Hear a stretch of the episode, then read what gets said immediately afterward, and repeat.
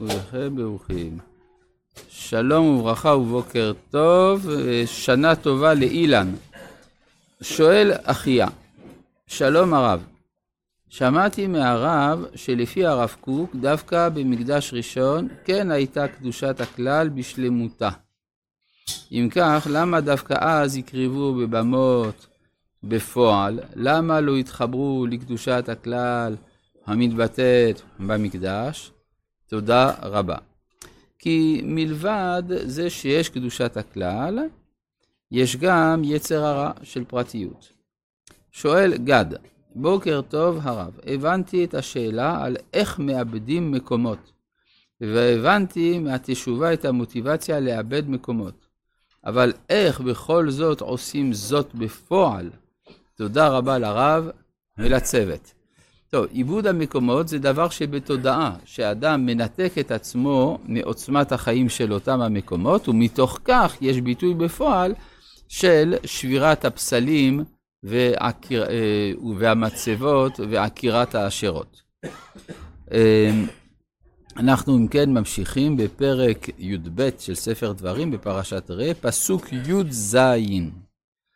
לא תוכל לאכול בשעריך מעשר דגנך ותירושך ויצהריך ובכורות בקרך וצונך וכל נדריך אשר תדור ונדבותיך ותרומת ידיך.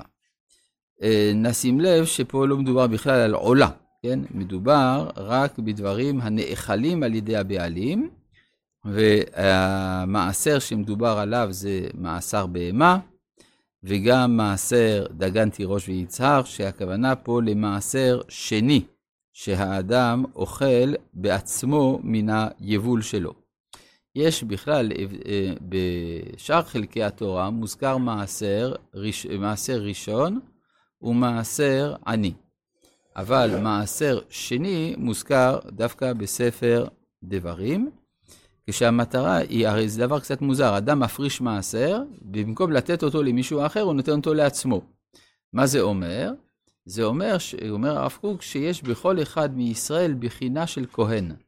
אף על פי שבדרך כלל נותנים לכהן או ללוי, אבל יש גם כהונה בכל אחד מישראל, כי אנחנו ממלכת כהנים וגוי קדוש. אז בתור ממלכת כהנים יש גם צד של קדושה עצמית בישראל שמתגלה דרך מעשר שני, וזה גם המדרגה המיוחדת של ספר דברים שמגלה את הממד הזה, שהרי ספר דברים הוא הספר של קדושת האומה.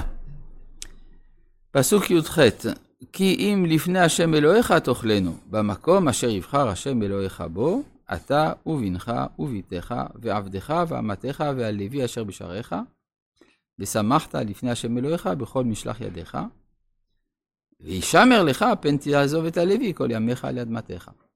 כן, כלומר, עבדך ואמתך, בנך וביתך, הם קרובים אליך, הם גדלים יחד איתך בביתך, אז אתה לא תעזוב. את הלוי, שהוא, אה, שהוא נודד ממקום למקום, אתה עלול לעזוב. לכן כאן יש אזהרה מיוחדת, ישמע לך פן תעזוב את הלוי. יש אה, על דרך הצחות, יש מליצה שאומרים את זה על רבי יהודה הלוי, שספר הכוזרי של רבי יהודה הלוי הוא העיקר, שם כתובים העיקרים של יסודות האמונה היהודית, ועל זה נאמר, אישה מלכה פן תעזוב את הלוי. זה לא פשט הכתוב, כן? שלא... טוב. כי ירחיב. עכשיו, התחלנו לדבר על בשר התאווה. עכשיו, בשר התאווה, זה הוזכר ב... בקצרה. עכשיו, יש הרחבה שלא רק uh, תאווה לאכול קורבן, אלא תאווה בכלל לאכול בשר.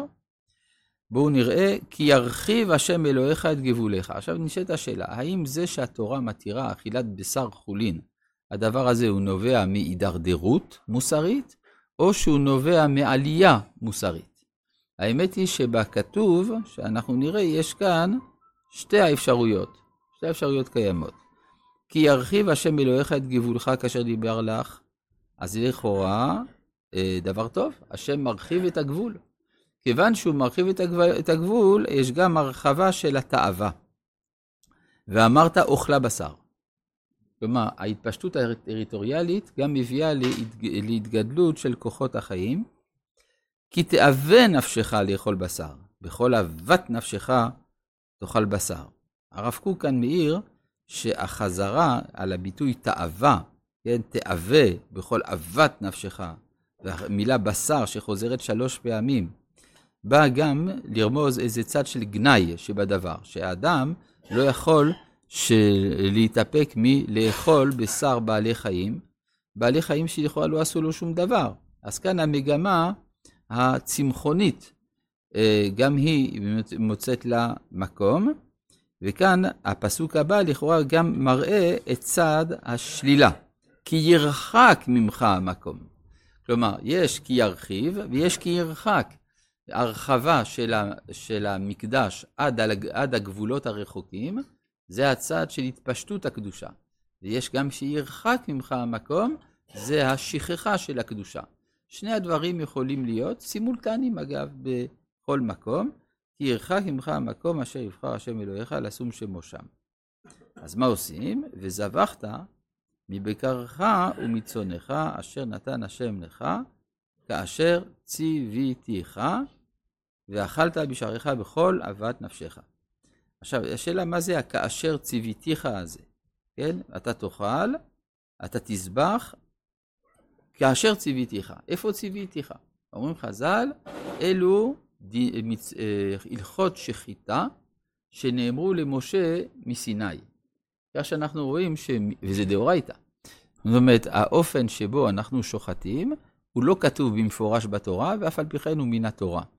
מזה אנחנו מבינים עיקרון כללי, שמה שנקרא דאורייתא ודרבנן, זה לא מה שכתוב ולא כתוב, אלא מה שנאמר ישירות אל משה נקרא דאורייתא, בין שהוא כתוב בין שהוא לא כתוב.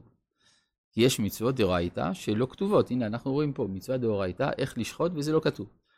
כמו כן גם, יש מצוות דרבנן, שהן כתובות בתורה, ואף על פי כן הן בכל זאת מדרבנן. למשל, מצוות אמירת ההלל, כל פעם שניצ... שחוזרים מניצחון במלחמה. כן? אז זה, אה, וזה, על זה נאמר, וביום שמחתכם ובמועדיכם וכולי. מה זה ביום שמחתכם? אומר רבנו תם, הכוונה ליום שתקבעו כיום שמחה כשתשובו מן המלחמה. שזה, ברור שזה מדי רבנן. אף על פי כן, התורה מזכירה את זה, או למשל, אה, כמוהר הבתולות, כן? המפתה משלם כמוהר הבתולות, אבל מה זה מוהר הבתולות? זה לא מוזכר בתורה, אין מצוות מוהר בתורה, אלא זה מנהג קדום שהיה מקובל. כיוון שהוא היה מקובל, אז הוא גם קובע את הסכום שנותן המפתה לאבי הנערה. זאת אומרת שהתורה לפעמים סומכת את דבריה, דינים דאורייתא, על דין דרבנן, או אפילו על מנהג ישראל שקדם. אז כך שלא הכתוב הוא הקובע, אלא האם זה ישיר או עקיף. האם זה נאמר ישירות למשה, או שמשה, או תלמידיו של משה, קבעו. ואז זה הופך להיות דרבנן. אז גם יש... מה? כן, אז מה זה איפה זה כתוב? הכוונה שהכתוב מזכיר את זה. זאת אומרת, התורה כותבת דברים שהם דאורייתא. כלומר, היא מזכירה את מה שהשם אמר למשה.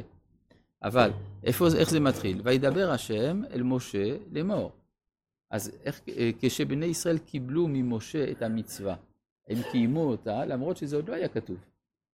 כן? זאת אומרת, אה, יותר מזה, ויכול להיות שמשה, נגיד, היה מת ולא היה כותב, אז זה לא היה דאורייתא, זה היה דאורייתא. כן? יש אה, אפילו בדיני עריות, כן? הרמב"ם כותב שאיסור ביתו לא כתוב בתורה, והוא דאורייתא, הוא מונה את זה כאחת מתרי"ג מצוות. כן? אה, כי ירחק ממך, כן.